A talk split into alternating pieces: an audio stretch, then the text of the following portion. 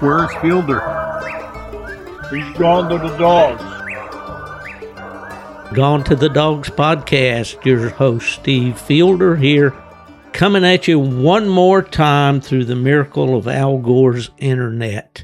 I've got a great vo- voice. I've got a terrible voice, but I got a great guest for you to enjoy this week. And, uh, you know, we come at you every week on beginning on Monday morning, but once the podcast is online, it's there forever. So you can go back and check them anytime that you want. Uh, I will take just a brief moment to thank Buddy Woodbury, Jason Doobie, uh, Shannon, my producer out at DU Hunting Supply, uh, for once again providing the platform and the means for me to come to you each week. And uh, if you need anything in the line of dog supplies, hunting supplies, apparel, um, hats, shirts, whatever, uh, go see the good folks at dusupply.com. They'll treat you right. Okay, today, without further ado, I want to introduce someone to you. You're going to recognize right away this voice because I don't think there's very many coon hunters out across the country that haven't met uh, Duke. And uh, you'll notice that he's not from southern Mississippi. He's got a little bit different accent, comes from way up in the Yankee land, up in, in Connecticut. Duke Proulx. How you doing, buddy? Good. How are you, Steve? I'm doing great. Well, you know, one of my major accomplishments when I was at UKC was learning how to properly pronounce your name. I think I'm doing it right, aren't I? You have it right down to the T. All right. You do. And it's spelled P R O U L X. Correct. And I imagine that you get all kinds of mispronunciations, don't you? Not many get it right. I can tell you that. I guess that's French origin, maybe, right? yes, it's French. Yeah. Correct. Awesome. Well, Duke, it's just great to have you on board today. And uh, I really would have had you earlier, but you're a per- pretty elusive guy. I know I've been trying to nail you down for an article for American Cooner magazine for a, quite a long time, and I realize how busy you are and and all that. So I definitely understand. But uh, man, you've got a resume in this hunting sport that few people uh, will ever attain. And uh, and there probably are some newer listeners or younger hunters that don't uh, realize just what all you've been up to over the years with the uh, with the coon hounds. Before we get into a lot of that, I wanted to just uh, you know introduce you to my audience and just you know ask you a few brief things about who you are, where you were born, where you live now, what you do for a living, about your family, anything of that personal nature. Can you give me a little bio uh, bio there, Duke? Well, I was born and raised right here in a little town called Norwich, Connecticut, uh, which I live um, not more than 10 miles from there now. I've lived here all my, all my life. That's great. That's great. So, um, uh, is that uh, you've got some property, I believe, around? You guys are involved, I know, in horses quite heavily and, and all of that. Uh, well, tell me first of all about your family, about your wife and your daughter. Well, um, I got married. Oh boy, I would tell you, you know, it's bad. You know, you're getting old. You can't remember when you got married. but I, I've been married for some time. We have a 14 year old daughter. Um, Right. and her and her mom are buried deep in these horses. Um, and it takes a lot of our time. Uh, blessed with great parents. Um, Absolutely. I've been blessed to meet them both, and they are absolute jewels. so, you know, in saying that, without them, I would never have been successful in the coon dog business ever. Well, we're going to talk. When you're to- yeah, traveling, Steve, yeah. when you're traveling, uh, how can you raise puppies? Hmm You know, who takes care of the dogs that are home when you're gone? Right. Right. Yeah, that doesn't stop that care aspect, No. you know. Absolutely not. Well, Ella and I just are at the point now in retirement. I've got a couple of dogs, but they're farmed out with guys, partners. Right. And here we we just have a, a house dog here, and it's a hassle if you even want to go to a movie or whatever. You know, you got to do something with the dog. And and that's our life here between you know we have a small farm um like i said i live out i do live out in the country. Everybody thinks the northeast is city. I live out in the country. Um, behind my house there's about a thousand acres of state land. Now my dad and mom live across the street and up the road just a bit um you know stone's throw and behind that place is about 4000 acres. So we live out in the country. Yeah, single lane road where I live. You know, you can let dogs run loose, whatnot. But you know, even to go to dinner, it's hard when you have Mhm. animals. oh yeah, for sure. You know, our horse farm. Uh, my wife leases a place about six miles from here, um, and she's got anywhere from sixteen to twenty-four head of horses there all the time. wow, wow. Now these are horses she's boarding or training, or are they all your most, horses? most of them, are- yes, most of them are all training horses. She does pleasure horses, and most of them are all training horses. Uh, I see. we have, you know, she has four or five of hers, but then most of them are all training horses that are in there. Well, since we typically talk about family a little bit in this opening portion of the show, um, just give us a little rundown of uh, of Melissa's uh, successes, and now with Lexi and and and all. You've done a lot of winning on the major major uh, stage. Yeah, um, Melissa, she rides pleasure horses, mostly now um, paints Appaloosas, quarter horses, but mostly Appaloosas.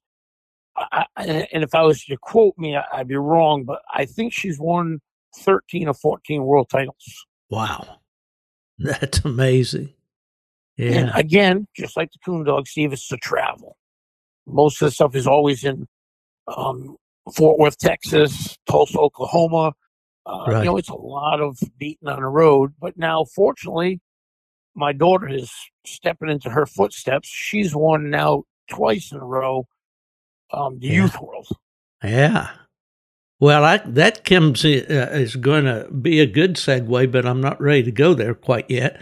About how you and I first met, and it involved, uh, in a way, horses, I believe, and uh, you being at at the World Hunt. But uh, I I want to before we get into that, what uh, when did you actually begin hunting? Uh, was it with your dad, or was it with other family members or ne- or neighbors, or how'd that start? I'd say back in the, well, I was born in 68. My mom and dad both coon hunted. And- Mhm. of course, being a, a youngster, you wanted to go all the time with your dad, you know, coon hunting at night. Of course, there was times he carried me. I, I couldn't have been four or five years old. Um, and like a lot of people start. And uh, and then my mom coon hunted. Uh, you know, back when my dad first started, it was more because the hides were 40 50 dollars a piece, and they they coon hunted for hides. Sure. Um, and then as they hunted, my dad, you know, he'd bought dogs from Joe House and Merchant. And, you know, then they started, you know, they did competitions here locally. But, you know, back then you'd go to a local coon hunt, UKC hunt hand, there'd be 60 dogs. right. And that's in Connecticut. Think about it. That was- yeah. Yeah, that was Mhm. here. Right. You know, And that's how I got started. Uh, Mhm. and then when, you know, it was funny because when the coon hides, when the prices went down, all these old hunters, a lot of them all quit. Right. you know, and I, and of course, I kept hunting, and uh, you know, it was just a passion. I guess you grow up doing it, and you just, you know, you learn it. Yeah. Yeah. Was there any uh, early dogs? You mentioned your dad bought dogs from some of the top breeders back in that day. Do you remember any of those early coonhounds back from those days? Well, my dad, my when I was just a boy, my dad had a big old, more like a red and white dog, um, almost liver color, you know, almost like a bird dog. He was a big old dog. I bet he weighed 80, 90 pounds, and he called him Smokey. And I believe he bought him from Joe House, and uh, or through him through somebody that he came from Joe House, and that was probably my old favorite dog. Was you know to go hunt with him. Uh, he was kind of quiet on the ground, didn't say a lot, just treat you treat coons, and he was kind of my favorite to take. I got I followed him as a young kid, you know, going with my dad. Right, right. Well, um, back then, kind of what did you guys do? Did you walk from the house or did you drive out somewhere to hunt? Or what was the terrain like? And, you know, how was hunting back the, in those days in the 60s? well, that's probably, we're probably 70, talking in the 74, 70s. 75. Yeah. Yep. Mm-hmm. And in the early 70s, mid 70s, we lived in a lot of small dairy farm country. Mm. You know, a lot of these farms were two and three hundred acres. We had dairy farms everywhere locally around us. And, and back then, see, we didn't travel to hunt. I mean, my dad put dogs in a truck, and I think a few times we had, we used to have a station wagon car we hunted out of. Right. That was my but experience we, too, dude. And we never, I think we would go 10 miles to go hunt. You know I mean? The furthest, maybe 15 tops. Eh, compared to today, where sometimes I drive an hour and a half to go coon hunting. Right, right. Yeah, that's all changed a lot. Uh, when I lived in Michigan, of course, I had about 30 drops within 15 miles of the house. But sure. when I lived in West Virginia, it was sometimes a 70 mile drive to go right. coon hunting, you know. So if you love it, you figure out a way to do it, I guess is absolutely. Yeah. Yeah. You well, know, to tell you, to elaborate on that a little bit. Yeah. As a boy, when I started to hunt alone, course, you know me, I, I, travel alone. I do pretty much everything alone. So, of course, as I coon hunter, when I got old enough to get through the woods, 10, 11 years old, I went by myself. Mm-hmm. And I lived on a dead end road, and there was a dairy farm down there. And then across the street, the main road, which was never really busy at that time, a man, a lawyer, owned a bunch of property. And then we hunt. Well, I used to hunt on a tractor, a lawn, with a trailer. That was the forerunner of your side or your uh, ATV then. yeah, it was, it was an old wheel horse, twenty horsepower tractor. I took the mower deck off, and I'd have that wag with the dog box, and that's how I coon I'll be darned. I can see that. I can just envision this kid with a lawnmower and a dog box trailer on the back. Uh, yep, awesome. that's how I. That's how I started coon well, that that's pretty incredible. Well, um, did uh, what age did the competition thing enter the the scene for you? I'd say uh, for me, of course, like I said, my, my folks both competition. My mom would show dogs. Even my mom would hunt in hunts. Mm. So I'd go with my mom and my dad. You know, I always wanted to go with my dad because them casts were, you know, back then there was some women's casts, if you remember that years and years ago, yeah. they have women's casts. And uh, so I would go with my mom and dad any chance I could get. Hmm. And, but I started, I'd say I'd start hunting the hunts alone or going with a friend would take me. I would say it was about 1978 or 79. Wow. Wow. Yeah. Well, that let's see. I'm t- thinking back. I was already back from the military. Came back in July '73. Uh, fateful meeting with Fred Miller at Plot Days that year that led to a friendship and ultimately a job for me. But the '70s, I was pretty active in coon hunting until up until 83 when I went to Michigan and that kind of slowed down my personal competition hunting and all right. that when when I did that. But uh, yeah, well, that uh, as you said, the hunts were much bigger back then, um, and they were three hour. Yeah, yeah. I just talked to somebody the other day about that, and we were talking about the uh, the length of time you know that we spent out there, and it's pretty incredible. And but uh, you you remember Steve in those days, you know, you you liable to have a dog that never treed the cast they'd run and run and yeah, run. Yeah, yeah. I mean, you just didn't have the tree dogs, and yeah, there was a lot of running dogs back then. I, I remember, and some of your better tree dogs back that day were black and tans, red bones. They really were. Yeah, well, that's true. And that was my experience back in West Virginia, too, because a lot of the dogs that were brought in, even out of some of the better advertised stud dogs, you know, that were in American Cooner Full Cry, uh, they came into our part of the country and they all they wanted to do was we didn't have many uh, deer back then, but we yep. had a lot of fox. We had yep. gray fox and red fox, and man, those dogs were reaching back to their roots for sure because it was tough to find a walker dog that would tree and stay tree, you know. Well, about 78, 79, my dad time. Kind of figured it was time for me to have my own dog because I wanted to hunt alone. So hmm I had we tried. I don't know how many dogs we tried, and just couldn't find anything. You know that was you know they're trashy. And, you know, my cause my dad knew I wanted only he didn't want me chasing a dog running deer all night. Right. And we went through quite a few. And uh, I had a he had a little walker dog there that was a bad little dog, and I can't remember his name now. But that was the one I first started to hunt alone, hmm and he died. Um, we don't know if he got into poison or something, but he died.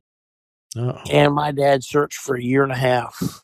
And finally, my first good dog solo was an English dog. I'll be darned. I didn't know Yep. there was anything else but a Walker dog in your. Well, I do. We do know about a black and tan that occupied a lot of your time, and we're going to talk Yep. about that. But, but uh, so it was an English dog. Were you Yep. into um, pedigrees or anything at that time to remember? You know, I, I I tell you what happened. We bought this dog, and this is a funny story because I used to love going every year. We went to the Kenton Nationals, Mhm. and my dad had met several different dog dealers and yada yada. And there was a gentleman there. He was from Paducah, Kentucky. His name was Bill Cantor, and he messed with a lot of Vance's Crowd and Billy dogs and Springfield Rock dogs. And I guess he was a he was a big farmer down there because I eventually went to his place once. But my dad had and the man just hit it off with my dad. You know, my dad he's a talker, oh yeah. and he finally Yeah. pulled my dad aside. And, he, and my dad said, "Hey, listen, I'm trying to get my boy a dog." And uh, I'd worked a vegetable stand at the end of my road that summer to save up money to buy a dog. And uh, and my mom and dad, they you know they're willing to help me get a dog. And he finally pulled my dad aside, and he brought my dad around. You know all the trade rows used to be in Canton. Oh yeah. And he told my dad, he said, "You see that English dog right there?" He said he come out of my country. He said that's a good one. He said I'll promise you that. He said the man doesn't know what he had. hmm Well, long story short, the man let us take the dog hunting that night. Trade a couple coons with him that night. We bought him. And that was my first solo dog hunting that I competition on was that English dog. And he was he was a good dog. Yeah. And what did you call him? You remember? His name was Blade. Blaze. Yep. Mhm. Red tick And dog. a, and that summer, in that fall and spring, I made him a night champion. I had a couple wins towards grand on him. I, I made him a, gr- um, a show champion. He had two or three wins towards grand on that. And that winter came uh, in February, and um, and somebody stole him out Mm-mm. of our yard. Wow. Never found him. Well, my dad kind of we, we what happened was they seen the reason they knew they stole him is our neighbor had an elderly man that that- her dad. He used to sit in a car every day. He was in a um a walker, Yeah. and he said he saw this vehicle pull in. He lived across the street, and there was snow on the ground, and, and they walked right over that hill. My dad thinks he knows who took the dog. Could never prove it, um, Mm. because somebody knew the dog in order to steal it. But yeah, we never did get dog back. Yeah.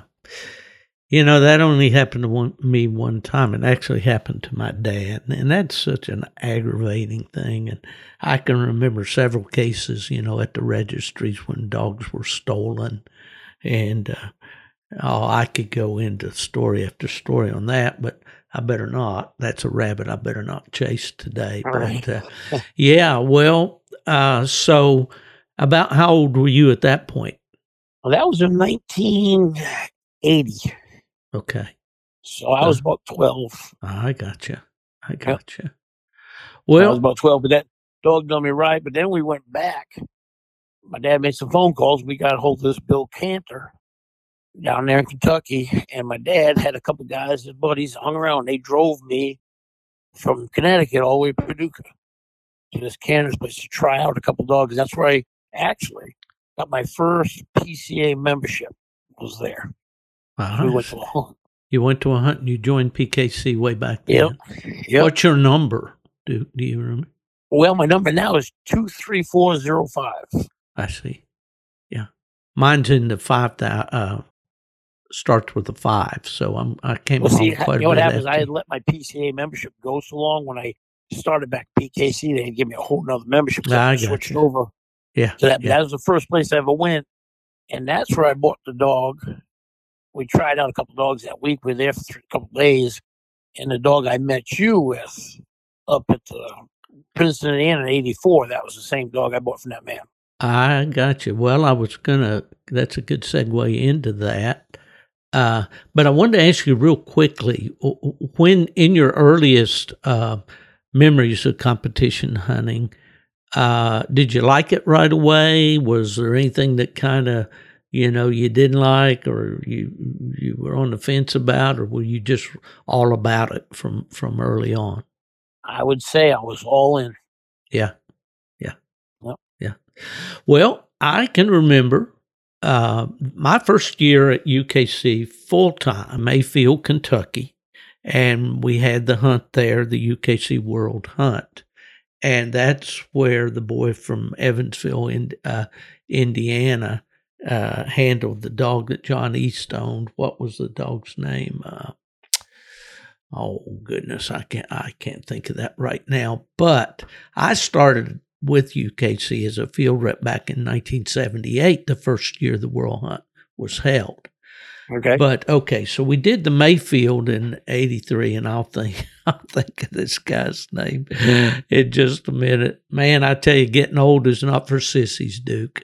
it's not. I, am already I'm already experiencing that. Oh man, it doesn't get any better. I promise you. But anyway, okay, we go up to Princeton, Indiana First time I'd ever been there. That's 38 years ago, if you can imagine that, Duke. Uh, and here's this kid, and if I got the story right, it, eh, or you correct me, I believe you weren't driving yet, and your sister drove you to the hunt. Correct. Is that right? And she yes, was correct. involved with horses, right? Wouldn't she? Correct. Right. Tell me a, a little bit about that I- experience. Well, I, I, I took that dog to a qualifier, and it's actually a snowstorm, and he won that qualifier in a snowstorm. Mm-hmm. And I was so set to take that dog to that world hunt. But my mom and dad both worked. My dad always worked two jobs. Um, and it was just, we couldn't figure out a way to get me there because it was, you know, I mean, you're talking 950 miles. Yeah. And uh, finally, my sister said, Well, I can get a little, so my sister's older than me, four years. So my sister said, "We we, we can go. I'll I'll take care because somebody was supposed to go and then they backed out. So last minute, my sister fell forward and said, "I'll take you." Mm-hmm. So we loaded up in the truck and we went to Princeton, Indiana.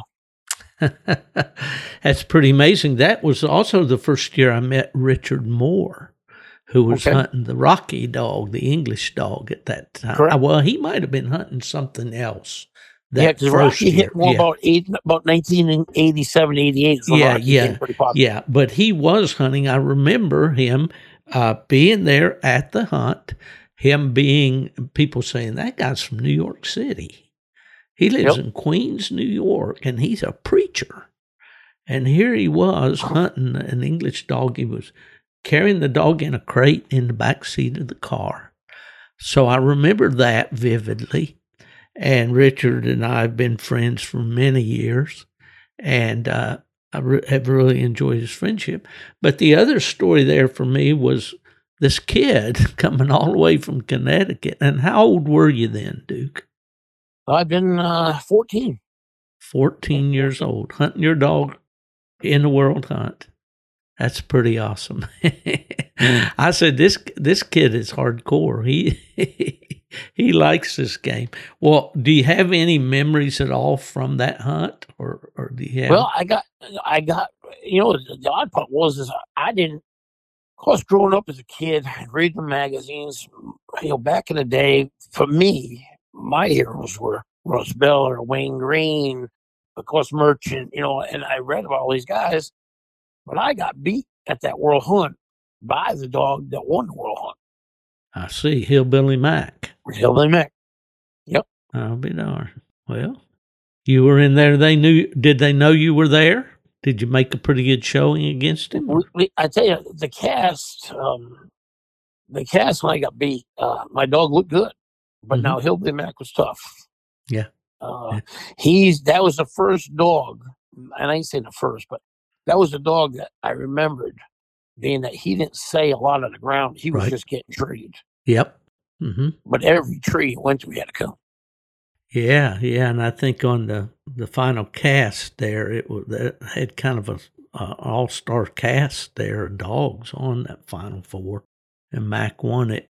And uh, I I remember Wayne Green was hunting a dog on there named Jar, and and uh, the Magnum Mike dog uh, Yates, I believe, was a guy that was hunting him, and I think maybe the striker dog may have been in that cast. But You at know, any it's rate, funny. yeah, It's funny because, of course, 38 years ago, and I, I'm not, but the man handled the dog was John Henneman. right. Well, you know, it was funny because not that many years ago, maybe 20, now 18 years ago, I drew him again. hmm I was out of nowhere. And he, a really very nice fella. And we Yes. were just chit chatting that night. And he said, You know, he said, I remember drawing you way back when we were just a kid. I said, You remember that? He said, Yeah. He said, When you won the World Hunt after that, he said, I told people that, you know, he- he told other people, he said, This young man is hardcore hunter. Yeah. Yeah. How about that? Well, that's definitely a, a good uh, analysis there by John. John was always a fellow of few words, and I, I imagine he's still that way. I haven't spoken to him in several years, but it's good to see that he's still hunting. I see his name, his picture in the magazine and online and stuff from time to time. Well, you kind of mentioned it there, and uh, uh, it's going to be like nine years at, from that Princeton hunt till you go up to Defiance, Ohio, hunting a dog called Tricolor Tom Tom. Now, what kind of transpired between that initial hunt and your uh, your experience there with Tom Tom? Well, um, I just knew I had a dog that was that was going to win. Um, he went from nothing to grand night just in one one season, and uh, I just I don't know. I had that. I had a friend with me, and uh, the dog. Uh, he was a a real quick strike dog. Uh, probably the best track dog I ever owned in my life to date. The Mhm. dog could absolutely fly on the ground. What was Wasn't no he out of, Duke? dog. He was out of Yakima River Tom Tom. Right, right. See, growing up, Steve, you know, uh, I couldn't afford to go buy. Even then, what was I, 22? I couldn't afford to go buy no big dollar dog. And but back then, we had coons. I had as good a hunting as Ohio would ever dream of having here. hmm The rabies hit 93 the year I won the world hunt. And that's when our hunt went south. hmm Prior, prior to 93, all them hide hunters had quit hunting because coons didn't bring no money. Right. So our coon population was just unbelievable. So I could train pups like it was there was nothing here. And that summer with Tom, that whole year, we knew the rabies was coming because it was on the west side of the river. So I'll be honest with you, that summer, that spring, that fall, spring, and coming into that fall of the World Hunt, September, I believe we shot every coon that dog ever treated because we knew Mhm. all the coons were going to die. Right. And I mean, the dog got hunted literally every night for almost a year. Because if I didn't hunt him, one of my buddies would hunt him. The dog got hunted. The dog wasn't a very big dog. You remember that he was a smaller dog, Oh, yeah. 45 pound dog. Yeah. But the dog was a machine. He really was. How old was he when he won the world hunt, Duke? Two, two and a half. Yeah. I remember he, he was young for sure. When did you come up with the tricolor kennel name? My mom and dad came up with that. I see. That's what they called their kennel when, they, when I was just a boy. I got you. I got you. So he was out of Tom Tom, and do you remember the female he was out of? Uh, the, the the females, her name was Lightfoot Lila, but she went back to some bozo breeding Oh, yeah. on the bottom side. Hardwood Bozo. Yep. And a lot of the good ones down through the years have come out. Uh, if you trace them back, you're going to find old Bozo there. Right. Well, I believe that what happened. I think she placed in in a world hunt, um, and I believe Randall Myers had bought her to breed to, to Tom. I see. or Now- Tom Tom. Did you get uh, your Tom Tom from Randall as a puppy, or No, I didn't. I bought him as a started dog from a gentleman named Bart Schneider up in northern Indiana. That's where I bought the dog as a just a started dog. Course back then, I didn't.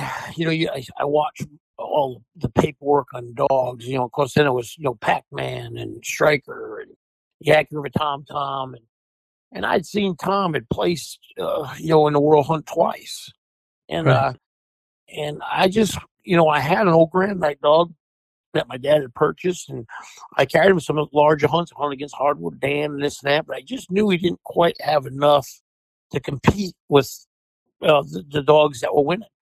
So I bought him as a young dog and um, had him shipped in, and I just went to hunt him after that. And that's how I got Tom Tom. I see, and you knew pretty soon then that you had a potential winner there. Well, to, to, to make a, a short story funny, back then, you know, see if you could have dogs shipped in. You know, they flew them in. Oh yeah, So I buy this dog and I fly him in. An old buddy of mine who's retired game warden, we took a ride up to the airport and got him. And we literally looked in this crate, and there was this dog in the back of this crate staring at us like he was gonna faint. And he looked so scared. And we thought it was from the airplane ride. Well, come to find out, it wasn't. He was had been abused. oh So I get him home, and literally we had to put the crate in the kennel, open the door. The dog never came out of the crate for a whole day. mm. So what are you going to do? You own it. You know what I mean? so he was in that kennel, and my dad said, "Well, what'd you buy there?" I said, "I don't know, Dad. Don't look good. I know that." And uh, he was shy. You couldn't touch him. I mean, he'd cower down. And uh, well, about three or four nights, I was still taking that old grand night dog hunting. You know. Well, one night I went out there to get him out of the kennel, and old Tom was standing on that wire like he was ready to go. hmm So I opened the door, put a tracking collar on him. Of course, that's back. We had to do a wildlife, you know, beep beep collars. Yeah. Loaded old Ike in the truck. That was my dad's old grand night dog, and I loaded Tom in the truck. And I went over here, a farm close by my house, and turned loose. And Tom, Ike went in, struck a little track, bang tree. Nothing out of that pup. About that time, I heard this pup struck way to the back of this cornfield. Cornfield, and not like Indiana, Ohio cornfields, but here, are big cornfields, you know, 15, 18 acres Right. he strikes in the back of this cornfield. He's running this track up right through the middle of the corn, came right by me. I mean, within 20 yards of me. Went right up to the fence line up where my truck was parked and fell tree. Went up there with no fancy hard tree dog. Went up there, he's got a coon. Well, I tie him up. I go back, get the old granite dog, and put him in the truck and go back, pat him up good, and I shot that coon out. Well, from that night on, I went to hunt that dog, and every night, now during the day, he'd hide in the dog box all day nighttime as it got dark, he'd be on that wire wanting to go hunt. I'll be darned. Did he uh, continue that his whole life, or did he finally get over? He was it? always a little funny around strangers. People would even know when they'd come. Like if we'd have, if my, you know, my mom and dad would always take him to, the, to large, you know, large events, Grand American and whatnot. And uh, he, he was always a little funny, and he would never breed a female without me or my dad there. I see. Yeah. He that was just him. Yeah, yeah. They all have personalities. don't Yeah, they? yep. Okay, well, so then you qualified him, and did we have the zone hunts at that time, or we? Yeah. yeah, Yeah, we had the zone okay. hunts then. Yep. So Yep, how how did that kind of go? Do you have any memories from that uh, you know, world hunt? you in your article when I won the world hunt, I believe I could be wrong by a few numbers, but I think you said he scored thirty two hundred and seventy five plus points Hmm. and zero zero minus points in the world hunt. wow. Well, now was So that from the zones- the zones through the the zones. That was that was from the qualifier right through the zones, right through the finals. Wow. I know I have that magazine. Some, uh, you know, I, I tried to keep the magazines that I wrote articles in over the years and uh, Yep. kind of got that stuff stored away and I, it really just needs to be dumped, you know, but My my mom's my mom has kept a few of them ones that I won that had the articles and she has them like uh like vanilla envelope sealed. oh, yeah. Cool. Yeah. Yeah. Cool.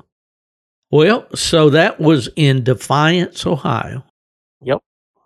up in the northwest part. When of course those coon are are uh, are plentiful up there, uh, Right. Always have been. So you've got a world champion. How did that change your life at all? Well, um, you know, growing up as a kid, you know, starting competition with your parents, and and and, and as you get into your twenties, um, it was basically at that time it was that dream came true. Oh yeah. You know, there's guys like me that have been at this for a long time, you know, a long time and never won a world hunt, never really, you know, aspired to win a world hunt. But I think every coon hunter, uh, and that was simply because of the nature of my work. You know, I, I knew I wasn't going to be out there gunning for it. But I think every coon hunter secretly would would like to say, I you know, I could get my picture on the cover of that magazine as a world champion. You know, Well, you know, you know what the biggest problem is with uh, not a problem, but the biggest thing with uh, in anything you do, I don't care if it's coon hunting, horses, bass fishing, whatever you do, um, it's it's the sacrifice that you want to put into it. right. You know, it's the people say, "Oh, that's neat. You want a world hunt," but they, and just like my wife, when she does with the horses, my daughter, oh, you you guys are so lucky. Well, it's not luck. Uh, you know, it's it's it's a it's a lifestyle. Yeah. Well, you know, I think it's Jerry Mall that quoted, I guess it was Vince Lombardi, but the will to win's not re- nearly as important as the will to prepare to win, you know. Correct. Well, I tell everybody to win a world championship or a major event, or, or to get yourself on top, whether it be coon dogs, race cars, bass fishing, getting on top is difficult. Staying on top is hard. Yeah, you know, in fact, things are moving so fast now, dude, that I can't keep up with it. You know, I I had a podcast before that we tried to keep uh, some competition news coming, you know, and it was already old news. By the time I could record it and and and drop it into uh, podcast format and have it on the air within a week, you know, it's old news. It's Right. been around the internet several times, and uh, things are just moving so fast. But back in that day, we were still all about the magazines, you That's know, right. and getting your you news. waited for that to come. Yeah, Waiting for that book to come. Yeah, absolutely. yeah. Well, I, I can remember as a kid, you know, in my experience, waiting for the October issue of American Cooner because Right. that was the world championship, the ACHA world champion appeared Right. on the cover, you know, and Right. the, and the score, uh, not the scorecard, but they posted uh, the- each night of hunting and each dog's score. I think Right. it was Floyd Butler, the secretary of ACHA, that did those, wrote out those handwritten uh, the dogs' names and their scores. And that was our news. You know, that's Right. the way we got it back then.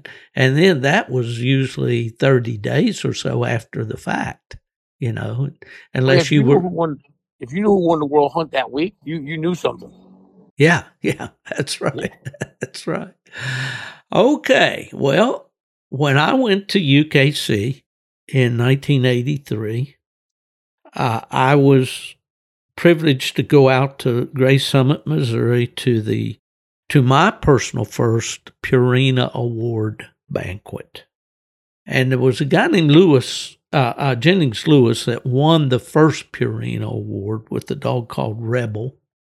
And then the next fall, a guy named David Blankenship and his partner Harvey French won the Purina race with a dog called uh, Rock River Banjo. And I was so impressed with the Purina people and we're going through the Purina uh, farms and all of that. I mean, it made a lasting impression on me because I said, if these people are putting this much money and effort into research and and development, they they have to be building a good product, uh, or they're wasting a lot of money. Well, I'll be honest with you, Steve. My parents always fed Purina feed. Okay, so I just grew into feeding Purina feed. Mhm. But after going to that farm for the first time, Yeah, and uh, there was a woman in, and, and I don't remember her last name. Or I remember her first name was Mary. I had missed some of. She the was tour. a doctor. She was a PhD. She was one of the Very nice, Fuller, very nice. Fuller, I believe. Mary, yes. Well, she took me on a personal tour around the farm because I'd missed some of it, and I was so impressed with Purina, and still to this day. And, and I don't knock no other kind of brand of dog food, but still to this day, I feed Purina.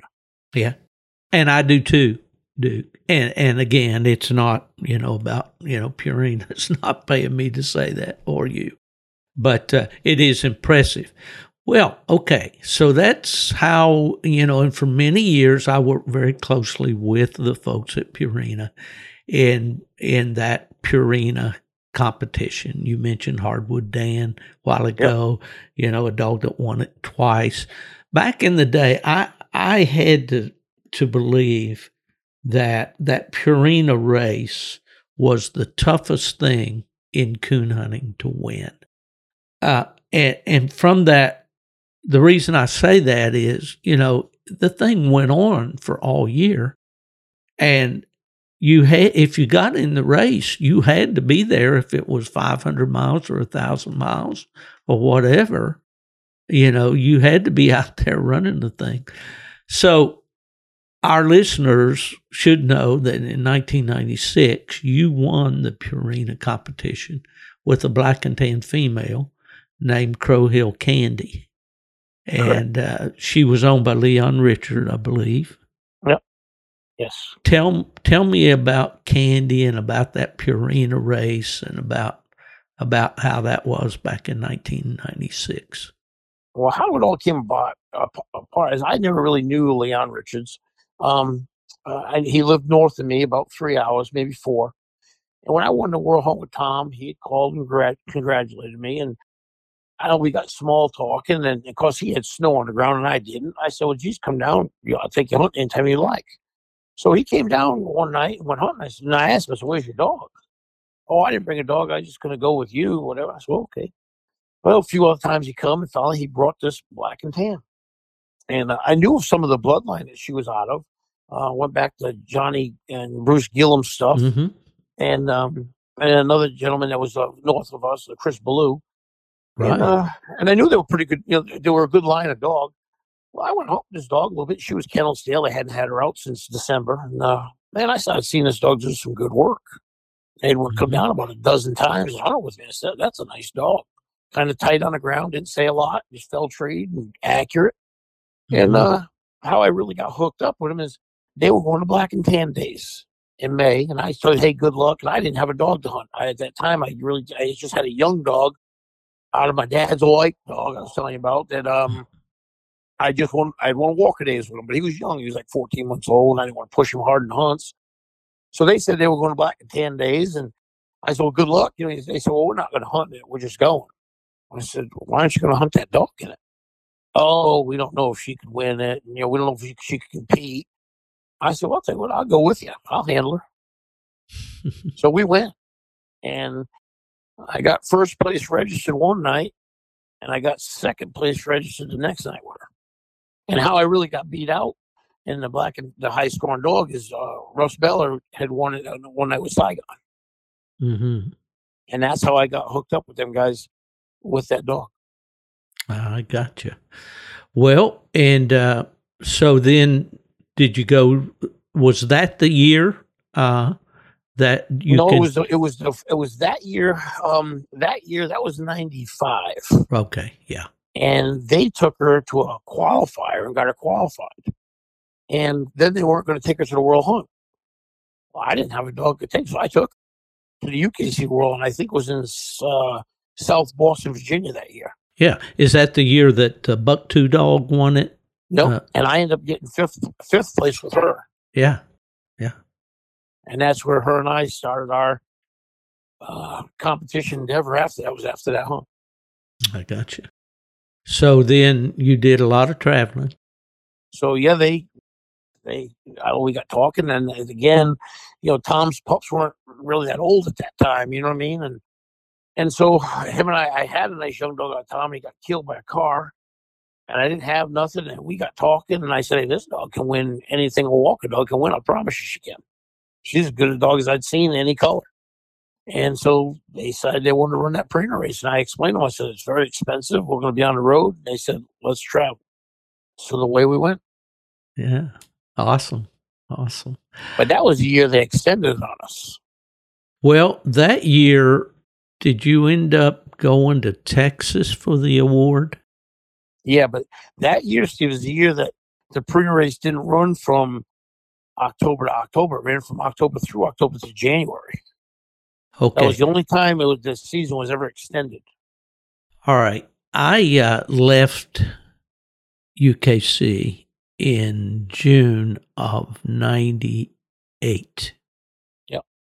And because I remember it was June because the first PKC hunt that I worked was the national championship in Flora, Illinois, and that was in June.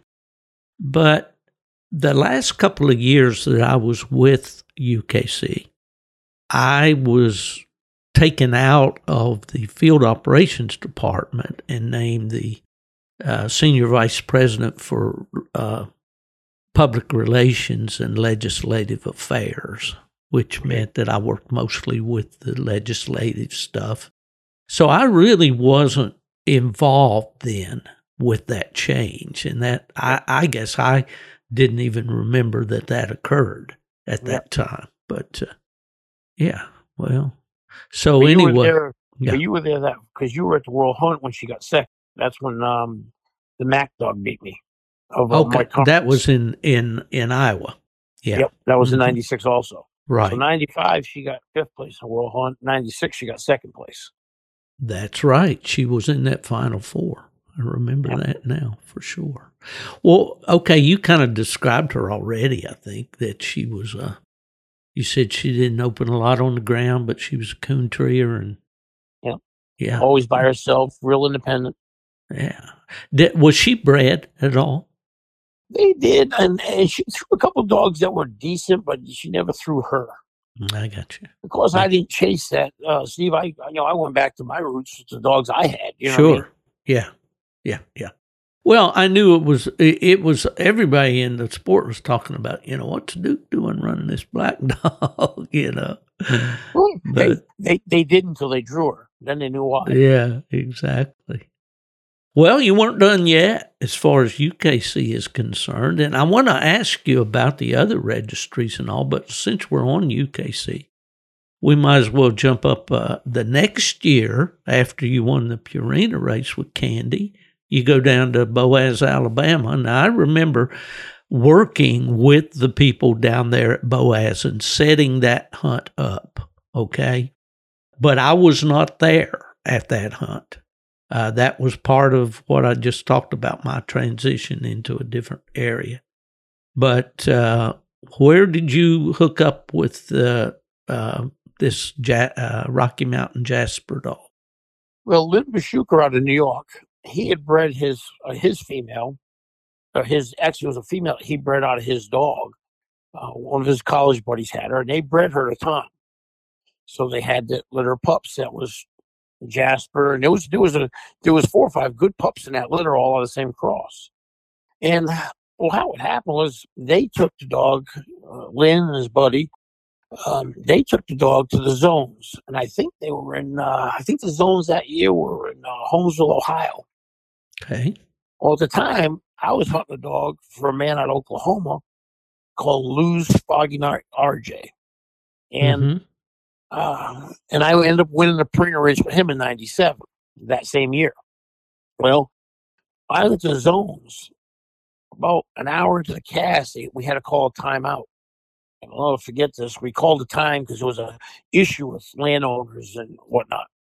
Well, the hour got, and I got scratched. So, of course, you know, once you scratch, you can't hunt the next night. Right. So they'd won two rounds with that Jasper dog. He was still a registered dog. He wasn't even a night champion. So, in saying that, Lynn's a good fella, still a great guy. And uh, we got talking, and Lynn said, "You know, hey, this kid that was hunting the dog f- with him, he said he can't even go to the finals of the World Hunt. He said, is there any way we could talk you into taking this dog?" I said, "Yeah, I'll take him." So I had another female at the time called Samantha that was out of Tom that made it through. So we were going anyways. And I was going to let this other fellow hunt Samantha. So I took, I, I only hunted the dog three nights before I ever won the world hunt. You didn't use that old method, uh, strike the first dog that barks and tree the first dog that trees, did you? well, I'll tell you what happens, is in all honesty, the first night I ever turned him loose, he sounded and acted just like Tom. Mm-hmm. It was like hunting Tom. Uh, And I'll be honest, not knocking it. Oh, he probably wasn't as fast a track dog as Tom, but he sounded identical to him. So I knew then I was gonna have no p- problem handling this dog at the World Hunt. I mean, he sounded just like Tom, and he wasn't. He liked to be by himself. You know, he was pretty much alone. Matter of fact, in that final cast, I don't think him and Box ever treed together. I'll be darned. Now, was Martin Spears involved with that dog? Yeah, yep. Martin was was hunting him, correct? Yeah, yeah. And I believe Okay. I'm trying to think of the man's name. I know you know it. Uh, I think his last name was Pruitt. He was a red bone man. He guided us in the final cast And that was in in uh, in Boaz. Yeah. Yep. I think his last name was Pruitt. Lyndon Pruitt, maybe. Uh, yeah, that sounds right, Duke. And I'll tell you, that was the best hunting I'd ever been in. And that that because that hunt is rough. Oh yeah, it's hilly, isn't it? But when that man brought us in that big bottom, that was the prettiest hunting. I, I there was coons everywhere there. Mm. I mean, that was a real place to hunt a final cast. You know, we, everyone was dreading every cast was tough. You know what I mean? I mean, it was just a that was a tough hunt. Uh, matter of fact, I had one round, um, the round before the final. Uh, Jim Bridges' dog got hit uh, in a uh, hit on the road and killed in that Mm. cast. Mm. Yeah. Yes, that, that hunt Yeah. down there with Boaz was tough. Yep. And that that was the first one I didn't get to attend since way Okay. back in 1983. It was funny because the female that I took down there, she didn't. We only had a two dog final because the other cast had never treated coons, hmm and, she, and my female was one of them. Yeah. they didn't treat a coon to get in that final. You know, that cast was a dead cast. Wow. Well, so in the period of four years, you know, you win a world championship in 93, you win the Purina race in 96, and then you come back and win the world hunt again in 97. Uh, did, about that time, did you start hunting PKC more, or how did that come about? It was. I'll tell you, be honest with you, Steve. Uh, after, of course, when I was hunting snap, or I call it snap candy, in, in Right. the Purina race that year, I put 165,000 miles on my truck. Hmm. in, Yeah. in 15 months. And so, uh, you know, then winning the World Hunt with Jasper, uh, actually for winning the World Hunt with Jasper, uh, the man who owned RJ was calling me to handle him in this prayer race. And I said, man, I'm not going to do it. I'm, I'm burnt out. I'm done. And then about June, he called me, talked me into it. And I jumped in the race in June and, and won it by the end of the year with RJ. So you So won the Purina race again. Yeah, I won it. I won in 96 and 97 with two different dogs. Okay, that's one thing I missed in my in my notes. Yeah, Yeah. And won it with an inbred dog. Can you imagine Come that? on now. Yes, sir. he was out of a mistake out of Texas. Um, the, the both dogs were lip bred dogs. It was a brother sister cross, hmm and he was a big old houndy looking lipper dog, smart, didn't say a lot on the ground. Just couldn't believe he was inbred.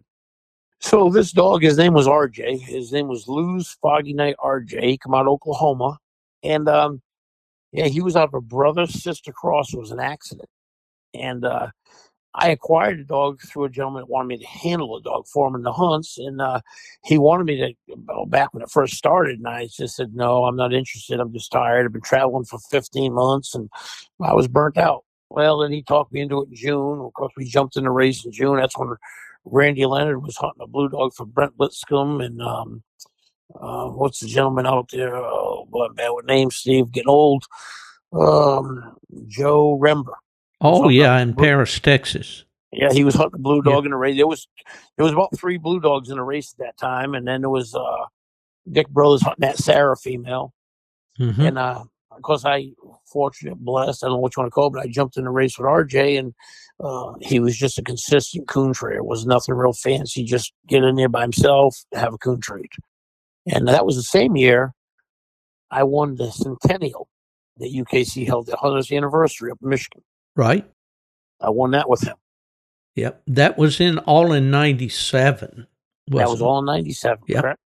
Yeah, I use I kind of I didn't have an argument, but I didn't understand his rationale with uh, Fred Miller when uh, I was with UKC. Uh, UKC was founded in 1898. Yep. And so Fred wanted to have the centennial celebration in, in 1997. He said that's Okay. a hundredth year, you know. And I said, well, typically 1898 to 1998 would be your centennial celebration. But he was the guy that signed the checks. so he won that argument. And that was when they did have the centennial there at the fairgrounds in Kalamazoo. Uh, yeah, for sure. And so then when I won the race with him, moving on forward to me going to another kennel club, I didn't really just go to. I still hunted UKC hunts. I just, I don't know, PKC was just growing leaps and bounds at that time. And I, of course, I was interested in winning money, you know, I mean, uh, and at that time I, I'd went into business for myself and I just, I was pretty much kind of done with the traveling. Uh, just, you know, I still traveled hard, but just not every week. And I just, I was, I was burnt out. Well, it's certainly under, understandable for sure. And the lure of PKC got me too, it, because it was in 1998 that I went to work for them. So, uh, You know, so you and I made the tran- transition around the same time. right about the same time. Yep. Okay. Um, I'm going to jump over this one here that we kind of said we're going to talk about your breeding program down through the years.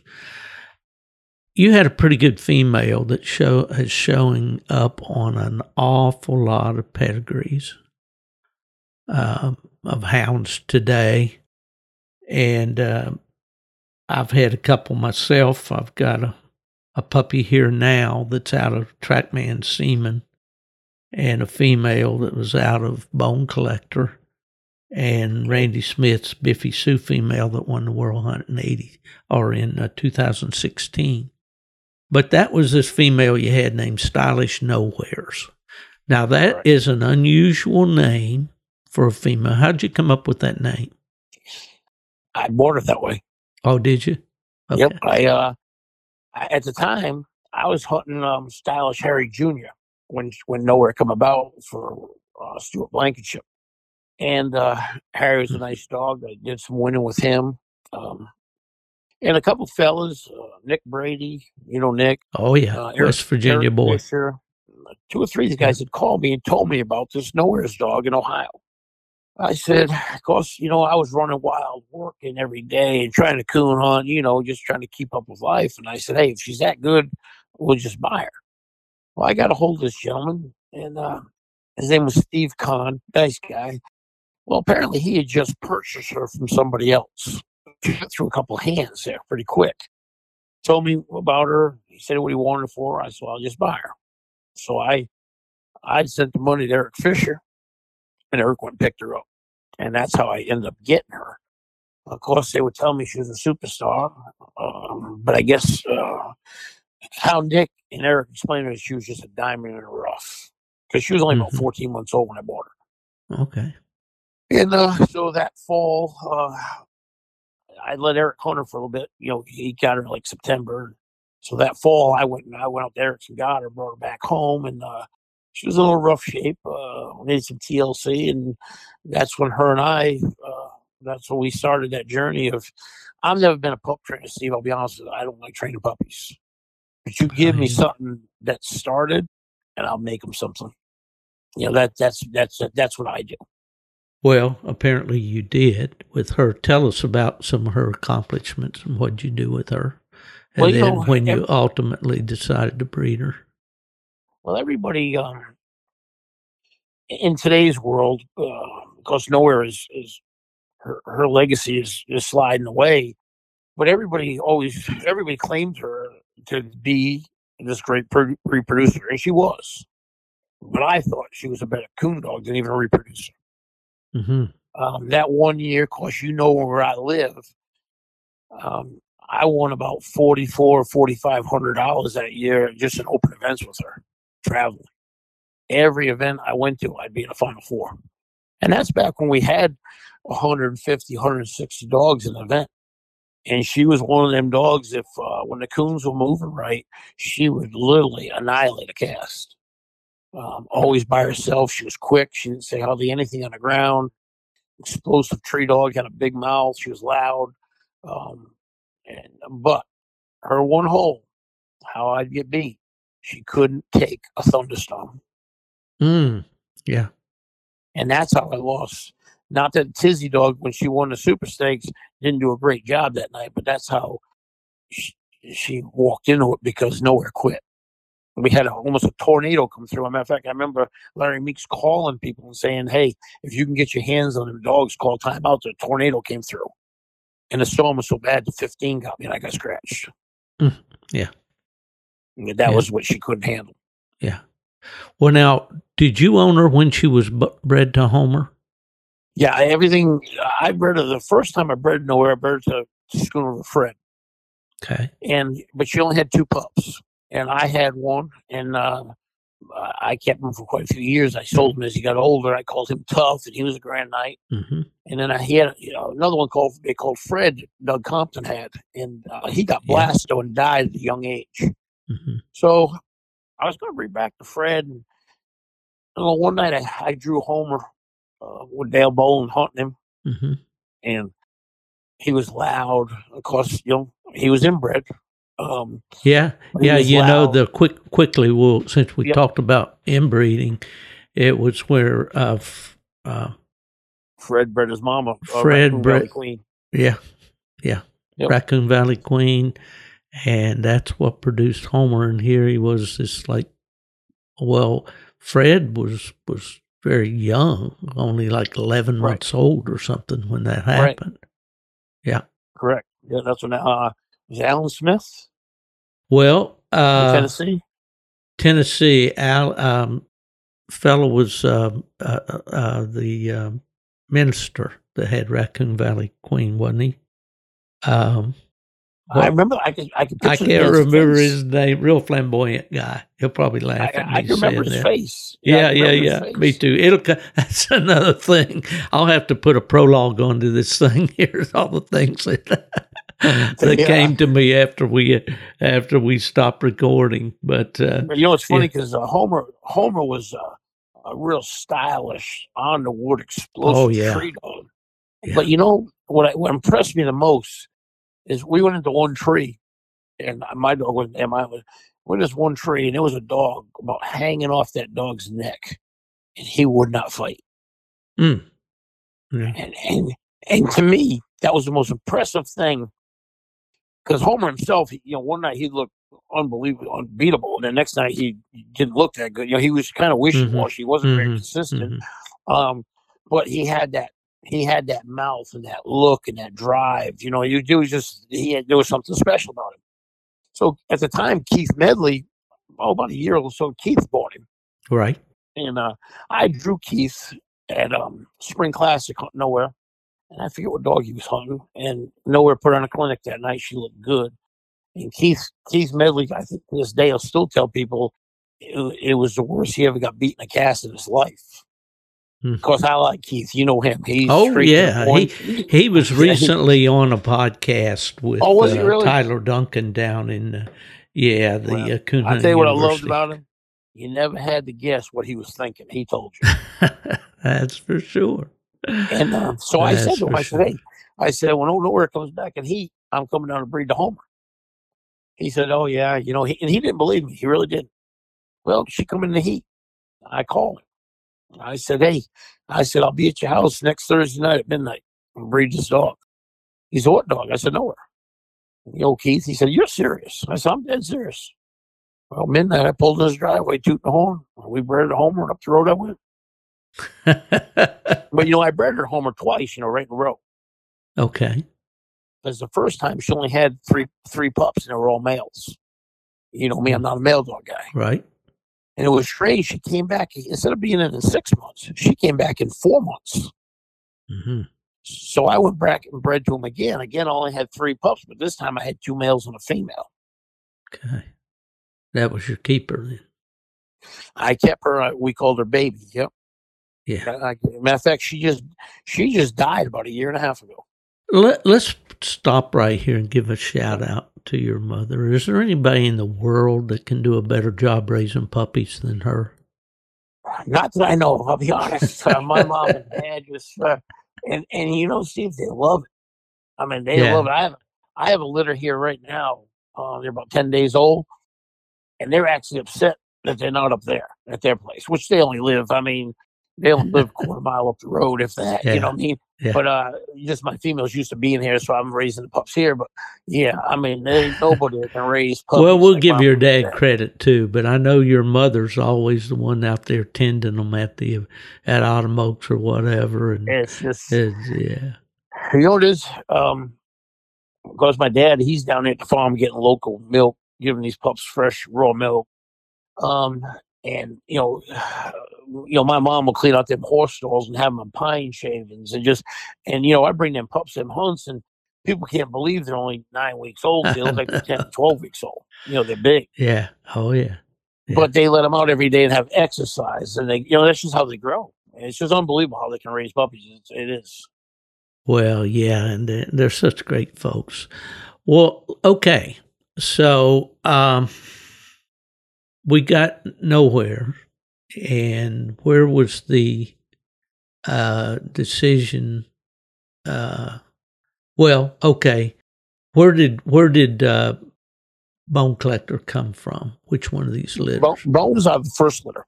Okay, And what happened was Ryan Croson and I decided, you know, we were going to raise these pups, and I so I gave Doug Compton one. All right, so Ryan Croson had one, Doug Compton had one. Well, me and Ryan had. I kept him here. Um, and then a guy named Fred Gearin up in New Yep. York had one. yep, The whole litter turned out. Okay, but now Bone was a kind of a ball mouth tree dog. right, Um, and we had a boy in Oklahoma named Richard Hull hunting him.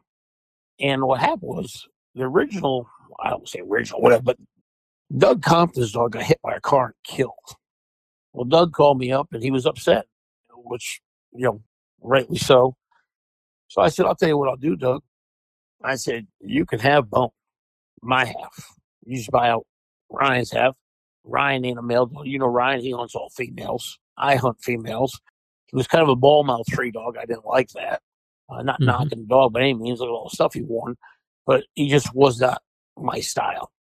yeah, So Doug said, "Well, I said you can have my half. I don't care." You know, he he'd give me because he'd give me a pup that would have been younger um, sister to nowhere, which I called somewhere. hmm So I felt obligated to, you know, help him. So that that's how Doug got the dog. The dog was about fourteen or fifteen months old when Doug got him. I see.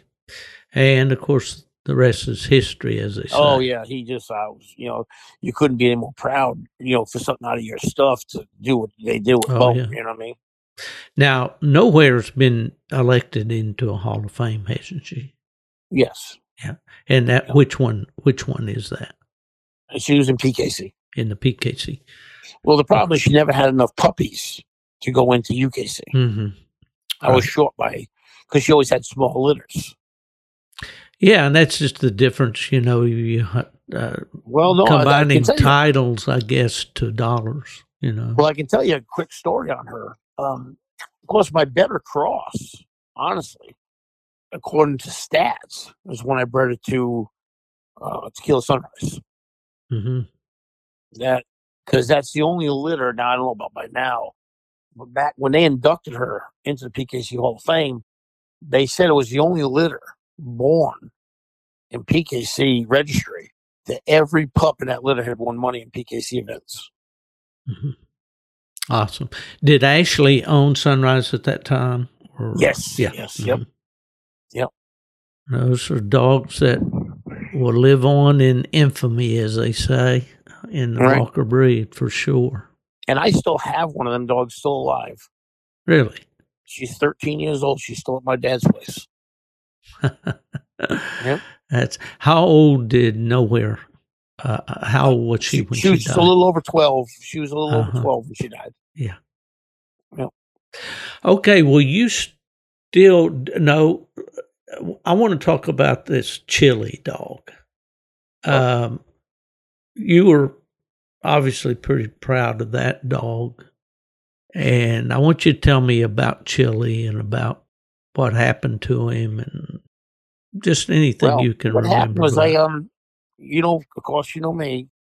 He was against all odds because he was a male. I don't Right. like hunting male dogs. But I had a gentleman call me, and I met this young fellow, Ryan Hayes. He owned Chili's mother, and a, a real nice young man, super nice guy. And then his buddy, his name was Wes Gilroy, and Wes hunts blue dogs. Mhm. But they were just they're they're farmer boys from Iowa. You just couldn't get no nicer guys. You just the nicest guys you'll ever meet. Well, they would tell me about this these pups that this kid had, and they were like five and a half months old, and they they, they ran treat. Well, they didn't want to sell none of them. Well, Chili, he was probably the least talented out of them, apparently. So I finally got talking and got talking, and I don't know. At the time, I had a partner, a great guy, still friends with him. Was Jason Edmonds from South Carolina, and but he always wanted a male dog. So I bought this pup, and Cody Sipe picked him up for me and brought him right to Michigan because that's when Michigan season was just open. He left the uh, UKC World Hunt. You know, it was always the end of September. Brought the pup back to me. He was about five and a half months old, and they said he run a tree. Well, I didn't know. I never hunted with him. We carried him hunting that night. Brian, remember Big Brian Gray? Oh yeah, very well. That's who he and Eric Fairchild had uh, Fred when I hunted with him in Right. Michigan. Brian Gray and uh, Jeremy Kolick, Oh yeah, Shane Groves, Steve Burkholder. We all were pleasure hunting there that week. Well, we had we, we had Chili, five and a half month old, just a big old dopey long eared pup. Um, they had their dogs. Well, we first turned loose, we turned these dogs loose, and they're running in the cornfield. And All of a sudden, that pup just falls off and gets treed. We didn't know it was him. I mean, we just heard this dog start treeing. Just oh, oh, oh, oh, oh, oh. We start laughing. We go in there, we weren't laughing. He had a coon. Well, it was season. They shot it out, and from there, uh, well, because everybody wanted to buy part of him, then I said, "No, he's going home with me." And uh, I had a good friend. Uh, he passed away of brain cancer. Um, his name was Daniel Snyder, Mhm. and he lived in Brazil, Indiana. Well, I brought that pup home and hunted him a little bit. I told Daniel, I said, Daniel, I need this pup hunted by himself. He's ready. And I dropped him off, and he hunted him the whole Indiana coon season. And uh, he just, from there, it was just, it went on and on. and he was out of what? He was out of Bone Collector, and then his mother was out of, uh, boy, an old, Steve. Uh, Mm, His mother was out of Night Rock and Broad. okay, Yeah.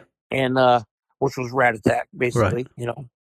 And uh he just was one of them dogs just uh probably the only dog in my life including tom nowhere snap on he never labored a day in his life trying to trick him. He just made it look easy. Mhm, everything he did mhm. I know. Well, tell me about his what happened to his leg. well what happened was uh the first hunt i ever carried him to was Autumn Oaks he was only about 15 16 months old and I won first place register with him down there. It was high scoring dog. Of, I mean, I wasn't it went Autumn Oaks. 'cause He wasn't a grand knight. 'cause He was registered, but I was high scoring dog of the hunt. hmm And I said, you know, he looked impressive. He treed, I think he treed five coons. He made a slick and treed five coons by six coons by himself. And he was only 15 months, 15 months old. hmm Well, I was pretty proud of him. I took him a couple PKC hunts and I got his money going so I could go to the super stakes. Well, at the super stakes, that's when they had the super stakes and the world hunt combined. You know, Right. we stayed The ten day deal. Yeah. Yeah. Well, I'll be honest with you, Steve. I hunted the dog at Super Stakes and never won a cast. Well, I was ready to go home. Well, my partner, Tom Gilbert, was with me, and uh, we were hunting a little female called Shine at the time also, who she was out of Hill Sunrise to Nowhere.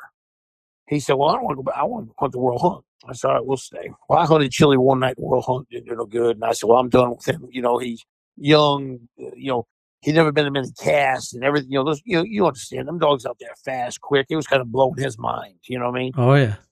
And uh, not that he wasn't trained the coons, he just he didn't have the experience. Well, Tom ends up getting shined in.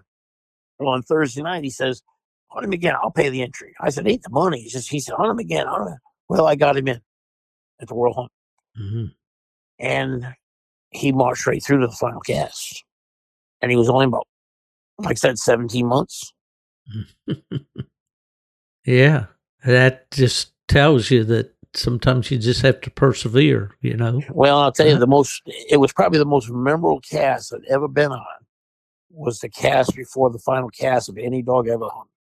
I had uh, Randy Morgan hunt that lace female. hmm She was a good one.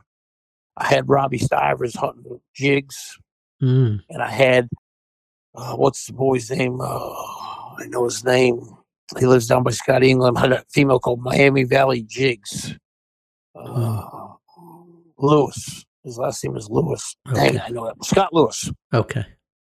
Well, we get in this final cast, and I had a girl guiding us out of Flora, Illinois. You might remember her, that girl. She always guided casts out of Flora. Was it Sharon Jelly? I wouldn't know her name. She had glasses, younger Mm, girl. Um, oh, uh, I'm not sure. Well, anyway, she takes us to this place to hunt. Goes in this big bottom, beautiful, beautiful place. Well, these dogs tree coons all over me. When we come out of this, we, we call time after about an hour, and we're going to cross this big field to go to another section hunt it. Well, I was going to withdraw because I'm sitting at zero, a couple circle trees. These guys got four or five hundred plus. But I, I'm here. I'm going to turn loose. Well, we turn loose on this next bottom, and chili trees five coons, and win and wins the cast. I win the cast in the last minute of the hunt. Randy Morgan had me beat by 50. And Lace is over here struck. Jigs is over here. We haven't heard Chili. A minute left in the hunt. He falls trade and I strike and tree him. I go in, I got a coon and beat him. Wow. Barn burner for sure. Right. And what Yeah, year was that? chances of him? Jeez, you got to ask me these kind of questions. 2012, maybe? Yeah. Yeah, I think it's still 212. Because that's the year that uh, um, it was me, Coy Sullivan, um, the Griffin boy. What was that dog's name that won that hunt? Doug Griffin from Georgia? No, Bill. Oh, okay. Okay. Yeah, yeah, yeah. That old dog had went around a couple different hands and he won that world hunt that year. Right. Well, those all But then, I, those but then he got hit by a car. Lost okay. his leg. I, I told everybody that he hunted so hard and fast and deep that he would get run over. Just you knew it just the way he he covered ground. That the dog just absolutely would just float through the world all the time he turned him loose. And I watched the car hit him. I tried to stop the car, but he hit him. Well, now let me ask you this. Of course, that's that had to be a heartbreak for you. But just back to his uh, the way he operated. Um, it sounds like he was a dog that moved around good. Was Didn't he say much on what you ground. call an ambu- ambush type dog, or did would you Yeah, he just he yeah. just he, he just popped them coons up. Hmm You know, that that was his style. Yeah. Well, you and kind of go ahead. I'm sorry. a big scoring dog. Uh, Mhm. I, I mean, two years in a row at Spring Classic, I scored over twelve hundred with him, and I scored uh, eight or nine hundred with him down in Texas, down to Lone Star hmm on on three legs. Yeah, it's amazing the heart that these dogs have. I've hunted with a few three-legged dogs, you know, over the years. Yeah, and he was you know for him to carry himself as fast as he could move. Uh, one night, drew Barry Kitty at the World Hunt, and I didn't win the cast. But Barry said he'd never seen a dog move through the country like that on three legs ever. I mean, cutting across the field, he could keep up with them dogs on three legs, now, did he lose a front or a back leg? a back leg. Yeah. Well, it's Yeah, easier for him to steer, you know, and negotiate with a with a back leg than it is a Yeah. front leg. Yeah. it was fortunate there was a back because he was a big, heavy chested dog. Yeah. Um, because he was a big dog, he probably went ninety pounds, and uh, Right. so if he was a front leg, he could never move like he moved. Right. And you pretty much moved him inside after that, didn't you? Yeah, he was a house dog. Yeah. yeah. You lay on the couch and take, carry him home and come home. He'd go back sleep on the couch. he was never he was never tied up after that. And, and like I said, a wild of a hunting dog he was. He'd never leave the yard. Well, he would every now. We always kept a track collar twenty four seven. Um, Yeah, just at that time, I had I put one of Dogtras on him, and we'd set it up on an iPad in the house so we could see where he went. And he'd only venture off every now, but he he lay around like a yard dog, carry him hunting at night. Oh yeah, the heart of a dog again. I say there is is amazing. Well, Duke, Well, saying that- yeah, go ahead. all the dogs I own in my life, um, and I've, I've been blessed with some great ones uh, and some great partners on these dogs. He's the smartest. He was my favorite of every dog I've owned. hmm That's that dog. hmm Right. Well, you know, I I was very disappointed when the bone collector grandson that I have here, I still own him, but he, you know, proved to be a, a thyroid dog and has uh, frankly, I mean, he was looked like the world was his oyster, and then he started to go backwards, and you know, now he's just mediocre at best. But you know, these dogs, uh, they get next to us, you know, and the older we get, uh, my experience is the softer I get with my dogs. Oh, You know, definitely, definitely with me. I promise you. Yeah, yeah. Well, what are you doing now? I mean, as far as your hounds are concerned and all. Oh, I like, if you ask me what I'm doing now, I work every day. I'm getting fat and old. That's all. I'm telling you. well, No, I, you know, this gas thing, of course, eh, for anybody that travels like you do, man, oh man, do, do, have you ever estimated the number of miles you've driven over the years? Because I don't know anybody that's driven any more than you have around the country. if I would estimate in the 35, 40 years I've been doing this, I'll bet you I've traveled over four or five hundred million miles. Four or five million miles Yeah. at least. I don't doubt At that a bit. I well, I just came back. I just came back from Kentucky. yeah, I left. I left Wednesday morning. Drove the, the down to Kentucky. Uh, Jr. Gray's and bred Yeah. one of my Grand Night females out of bone. See, I got a Grand Night female head out of bone and world champion Lila. okay, yeah, and I just bred her to uh, J.R. Gray's. But I'll be honest with you, I drove down there. Did you breed to Willie or to? Yeah, to he Willie, he's yeah. not breeding the Connor dog yet. I don't think is he. No, and I think I, I like the looks of that dog. That's a good looking dog. I really did. He's a Yeah. nice square built dog. Mhm. Yeah, I bred. Uh, I bred the Willie, and uh, but you know, you're saying that. And and I I have a big Duramax diesel. I, you know me, I got about six different trucks, but I run around that little Toyota all the time, Yeah. Mhm. and it it cost me seven hundred and fifty dollars in gas to go from Connecticut to Kentucky and back. Isn't that incredible? Yeah, Yeah, I was just trying to book a, a bear hunt for this fall up in Maine. My buddy Nubbin Moore has never killed a bear over hounds, so uh, we're trying to get something together and, and talking to the outfitter and the guide and all, just talking about the cost of gas. He figures, you know, at least six hundred dollars for a week is what he's going to have to spend. Well, if you guys gasoline. travel, if you travel up here, you're going to be coming up 95 all right.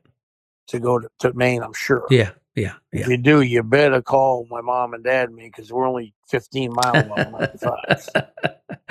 well, maybe we can stop by for a cup of coffee or something. We'll Yeah. take at least take you to dinner or some breakfast Oh, or whatever well, that'd be through. great. We'd It'd love be- to. It'd be great to see all of you for sure. Duke, out of all those years, all those miles, uh, any favorite memories or special hounds you've hunted with or that you remember most or any any favorite stories you could share? Well, I'll be honest, and, and this sticks in my head. In 1988, I went to Autumn Oaks, and uh, I believe that year was in Ohio. I think it was in Oak Harbor. Oak. Harbor, probably. Yeah. Yeah. and I was young, you know, and I had that old Grand Night dog. And anyways, I I hunted Friday night, uh, cast and had no big score. On Saturday night, uh, somebody from UKC asked me if there's any way I'd judge a cast, so I did. I judged a Grand Night cast, and I had I had Gary Davis uh, Night Heat, and I had uh, one of Bart Nation's dogs, Blue Chubs, Mm-hmm. can't remember if it was a walking dog out of Kentucky. And I and I drew Charlie Butler, I judged Charlie Butler, Buck Creek Gracie. Right. And and I still remember this. She was the only dog I ever hunted with in a cast like that.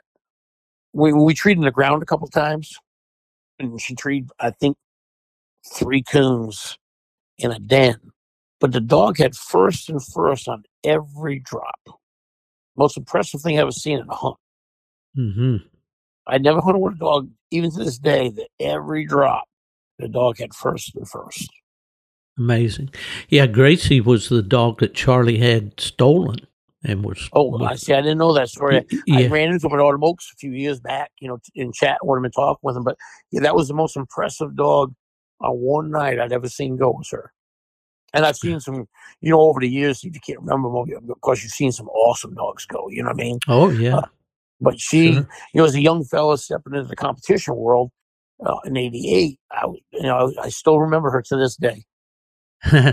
well, when they make an impression on you like that, you don't forget it. That's for sure. Of Yeah. your personal dogs, what what has which has been your personal favorite down through the years? Well, Duke?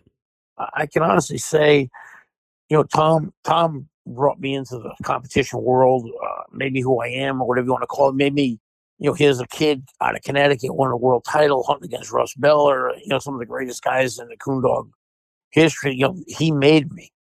Um, and nowhere made me in PKC. right. Yeah. Um, and as far as a breeder, I'm no breeder. Uh, I've been very successful, you know, picking what I breed to, but I wouldn't call myself a breeder. Um, but I'd say out of all the dogs I've owned and always hunted, Chili is my favorite. Gotcha. Yeah. Yeah. Well, there'll Just always be that one that stands out, and I. Well, he was a pet. yeah. You know, he would, uh, if somebody would come on my house and he was in the house, if they would go in my daughter's room, you know, my daughter at the time was three or four years old. I mean, he would watch him. I mean, he'd almost growl at him. Mm. and he would never show aggression ever. And Right. one night I was, my daughter was asleep, and he was laying. He'd lay in front of her bed when she slept at night. Every night, that's where he lay. Well, me and my wife was joking around the house or something. I kind of picked her up and just threw her on the couch playing. You know, she's got got laughed and screamed. Well, he'd come out of that bedroom. He was going to eat me alive.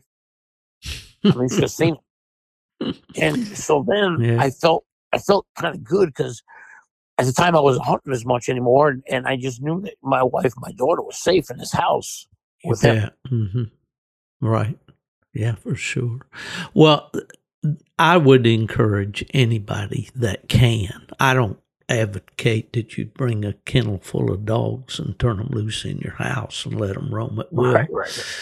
But if you can, you've got that dog that you know he's going to adapt to that sort of thing and you really like him.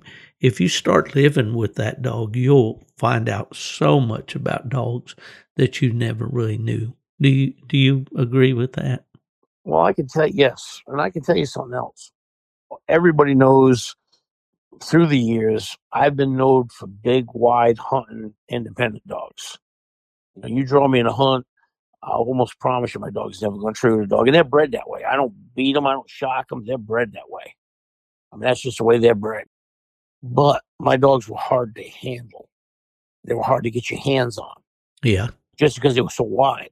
Hmm But in Chili, when he was young, Steve, you couldn't catch him with a shrimp net. I ain't lying to you. you couldn't catch him. I mean, you couldn't shock him to come in. He just he'd outrun that collar. Yeah. But when I got to handling him, you know, when he got hit, I don't care where he was, I could call him in. hmm And so what I've noticed is at the time you spend with some of these dogs now, these dogs aren't like they were 30 years ago.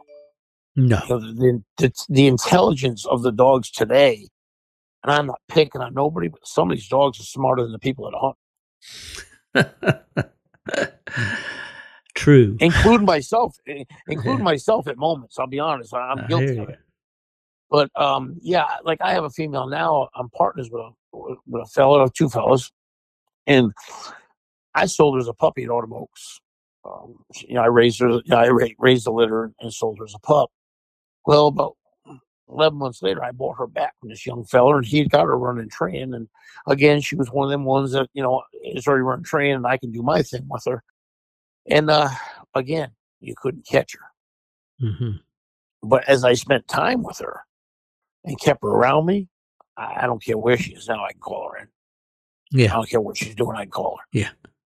Oh, I it think that definitely reflects on how they listen and all. She's know. another one I can turn her loose here in the yard. She's in the kennel. She's the one that has puppies right now. Um, she Right. comes in the house, wanders around, says hi to everybody. She'll jump on the bed with my daughter, go back out to her kennel. Just she's like having a yard dog. So now is this female that has the puppies now the the ones out of no no you said you just bred a female to uh, but, but I also bred, I Willie. bred to Willie twice. oh okay so these puppies are out of Willie too Correct. Huh. Yep. so you have some of those available Uh, I don't know. She had seven and lost two right, you know, right when they were born. I Uh, see. so I have five. I have five right now, and uh, I'm actually partners. Uh, short story is, I went to work for the government for a while. you're I'm from the to- government and you're here to help me right Well, I went down to DC to work like construction, uh, you know, construction management right on, on government jobs. Basically, basically, I was working on like uh, Mhm. Navy bases and that type of that type of stuff. Uh, I didn't hands-on work. I was doing estimating. sure Well, long story short, I, I decided to sell this female. I call her Jewel. Uh, right after the spring, she was in a one-year-old super stakes, and I won three rounds, and I ended up selling her because I knew I couldn't hunt for a while. And that's the only time in my life I didn't hunt for about six, eight months, just Hmm. because of my work. I was traveling a bunch, and just uh, sure it was one of those things, you know. So I sold it to a gentleman uh, who I'd known for years. I'd never met him personally, but I'd talked to him on the phone and, and known of him, uh, Jack Maggard in London, Yeah. Kentucky. hmm So Jack's boy came up to Ohio, Jamie, and, and, and tried her, and he bought her.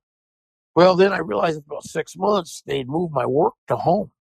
Well, I could hunt. I couldn't really go to many hunts, but I could hunt. Yeah. So I just went on a search. My partner there, Tom Gilbert, we went on a search looking for dogs, and I couldn't find nothing I liked. So Jack, uh, lucky to me, Jack uh, sold half her back to us, hmm and now I've had her. I've had her now for two and a half, three years. I got you. Well, where am I going to run into you again? Is it going to be Autumn Oaks, maybe? I'm going to try, um, just because I always enjoy visit with everybody. Um, it all depends, you know, Steve. Uh, of course, in today's world, it all depends on my workload, uh, Sure. family obligations, horse shows. um, Well, you know, Duke, I don't usually get political on this podcast, and I'm not going to now in terms of naming names or anything like that. But I just think the way I look at this thing, the way things are going in our country right now with these gas prices and the inflation and everything else, is this is all prohibiting Americans like you and me, and especially hunters like you and me, that love a sport that requires us to move around the country somewhat if we really want to enjoy it and, and, and see our friends that we've made over all the years and so forth. It, it's greatly crimping my life, uh, my my pursuit of happiness, so to speak. And I don't like that. That makes me mad. I think we Well, need to do something about that because we as Americans are are being um, mistreated right now, and somebody needs to get a grip on it. And I'm not sure who that is or when it will be, but I just know that I love, you know, all the years that I traveled, I was with, I was on the registry's dime while you guys were out there pumping gas. You know, I was on a on an expense account. So I'm grateful for that. Don't get me wrong. I'm not trying to brag about that. But now I'm not. As Jimmy Phillips, my longtime friend, says, I'm on a fixed income. so, you know, I, anything that hampers my ability to get around the country and see my friends, and especially go hunting, is is not a good thing. And it makes me a little mad to think about it. well, my input on part of this is this is a reason I bred this jewel dog when I bred her. I was watching gas prices climb. She came into heat. I told Jack and Tom both, I said, listen, this is the time to breed her. We've never bred her. She was four years old. I said, it's time to breed her now. I said, we're not going to be running up and down the road to go to these hunts with gas being at that time four dollars, four, five, six, seven dollars a gallon. I said, it's ridiculous. Right? I said, so let's get her bred now, raise a litter, you know. Um, so that that was kind of the input. Of course, Jack, um, is fortunate he has real two good dogs on a Willie, and so he, mm-hmm. he we thought about going to Willie. I said, hey, listen, uh, that's great. I, I, I should have bred a female to him earlier. I just just didn't happen, you know. Well, we get back these gas prices, and I'll be honest with you, Steve. I I'm fortunate. I have two partners that split the expenses with. Eh, you know, I, I have a good situation, but I am not going to take that kind of money every week or every month out of my family's mouth. I can afford it. I make good money. I have a good job. I've been self employed for 27, 28 years.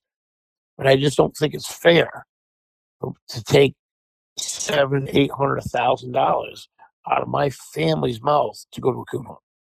Well, that's true. And I think a lot of guys have made a mistake over the years when they didn't get their priorities straight. And, and I'm not knocking nobody that does I not, not, either. And I'm I just started to say those that are economically uh, endowed, so to speak, yeah. With with good finances, and they can do that, and, and they can, and it doesn't affect them. I'm I'm glad for them. I, I really am. But I don't know what the average guy's going to do. You know, it will it be increased um, participation at the local events? Mm, I think we've kind of swung the pendulum toward the the bigger events where the bigger purses and and more publicity. I think you'll see. I think you'll see some of in in coon hunting areas, not here, uh, but in in in coon hunting areas, I think you'll see some of the larger some of the smaller events picking up during the week. Yeah, um, guys, yeah, you can go over here and spend a tank of gas, but uh, uh, you know somebody's got to spend four or five hundred on gas to get to a hunting home. That's a lot of mm. money. Yeah, for sure. You know, for sure. And I don't care what you drive for a vehicle. I mean, you know, none of them get you're not getting anything gets over 18, 20 miles a gallon. Exactly. Exactly. And that's our, you know our horse our horse industry is taking a beating on this gas. Oh, I bet. I bet. But, but you know, see, in politic wise, I'm like you. I, I, I don't really get into it. I I know what the problem is, uh, I'm, and I'm not very well. I'm not a highly educated man, but it doesn't take one to figure it out. But they kept us home. It seems like our government, our administration wants to keep us home. Mm-hmm. You know, we went from COVID to this to that. It's just like it's like a it's like a blanket holding us down. Yeah. Well, I often said over the years, and I mentioned that I worked with uh, legal matters at UKC and, and at a uh, PKC as well. Now, AKC had a special department right. that handled all that stuff, but I learned early, early on that the animal rights movement is not about animals. It's about controlling the people who have animals. Absolutely. And, yeah. So I think that's what we're we're dealing with here. Well, hopefully uh, things will get better. Uh, the pump prices will go down. Truck prices. Oh my gosh! I'm driving a 2010 F150 that I bought when I retired, and uh, I'm still driving it because I get sticker shock when I well, look at the prices. You. Steve, you laugh, but I have a I have a 2020, you know, one ton dually diesel. It sits here in my yard. I drive everywhere because I love the thing, and I've been thinking about buying a new one. But I drive an 09 Toyota Tacoma. Yeah, it has 375,000 miles on it. They're great trucks. I have and a couple of them I myself. I was to Florida to visit you tomorrow. I wouldn't even think twice. Yeah, absolutely. Yeah. Yeah, yeah, for sure. Well, Duke, it's been a great, great visit with you. I always enjoy visiting with you and at the events, and I always appreciate you coming up and shaking my hand. And and uh, uh, you know, I knew you back when you were running hard and you were intense and you were focused, and you weren't always the easiest guy to deal with but you were focused. You were, uh, and I never had to bar you for anything. And I always enjoyed your friendship. And, uh, you know, it's, uh, it's good to be able to sit down like this and talk to you again. And, and there's so many guys out there that need, if they haven't met you, they need to. Guys out there in the listening uh, audience, you see this big burly guy, still got his hair, talks with a Yankee accent, go up and say hello to him. you'll enjoy the experience. Duke, I want you to come back on a little later on uh, down the road, and we'll talk some more about your adventures because I know we really haven't even uh, touched the surface on on all the stories that you could tell us. But I sure am happy that you came on the podcast with me. Is there anything that we uh, were going to touch on that we didn't, or that you'd like to say before we go? No, Steve, uh, it was. It's been a great. Uh, it's always a pleasure talking to you. You know that. Um, and it is nice to. Yes, you're right. I have uh, a look that people don't approach me. Um, I don't know what it is. My wife said I'm intimidating looking. Okay, you've known me since I was 14. Yeah. I'm the most. Help, I I will help anybody. I know that's anything. true. I know that's And- true. But people need to understand that in this coon dog world, in any world, like again, bass fishing, horses, race cars, it took me until I had a child, and maybe five years into having my daughter, that I realized that my biggest fans were my mom and dad. Yeah. Yeah. Well, you know, and I know they are extremely proud of you. I've spoken to them many times at the events. And it's ironic that we're recording this on the day before Father's Day. And we'll give a belated shout out because this won't be coming out until, oh, actually a week from Monday. The cast will air on June 27th. But, uh, Okay. Yep. yeah, so, but we'll give a But shout out. people- Yeah. and the people listening to this podcast, which I don't know who listens to them, um, but I'll tell you, there's one thing I'd like everybody to understand um, in this world of coon hunting. We hear so many stories about this one and that one and this one, but people and and I I realize it now as I get older. I watch these younger fellows, uh, the Dustin Weeds, uh, Michael Wards, uh, you know, all these younger fellows that really, you know, have come to the limelight. You know, the, the, they came to the top. You know, they rose. People need to understand that these people have sacrificed so much of their life to get there. Oh, yeah. Without a It- doubt. Yes. And I'm proud to know that these, you know, uh, you know, I always told them I'm 10 years behind in life because of coon hunting. You know, because I devoted, you know, them eight years just being on the road. But without that, I wouldn't have your friendship um, and all the friendships I've made all over the countryside. Absolutely true. Yep. I will, I, uh, if it My hadn't been broke- for, yeah, go ahead. My, my wife broke down just outside of St. Louis, Missouri, with a Mm. truck and trailer. I'm here working because you know you feel like your family's broke down. You, you feel hopeless. Oh, yeah. You know who went and got my wife off the side of the road? Amy and Bill Kovacs.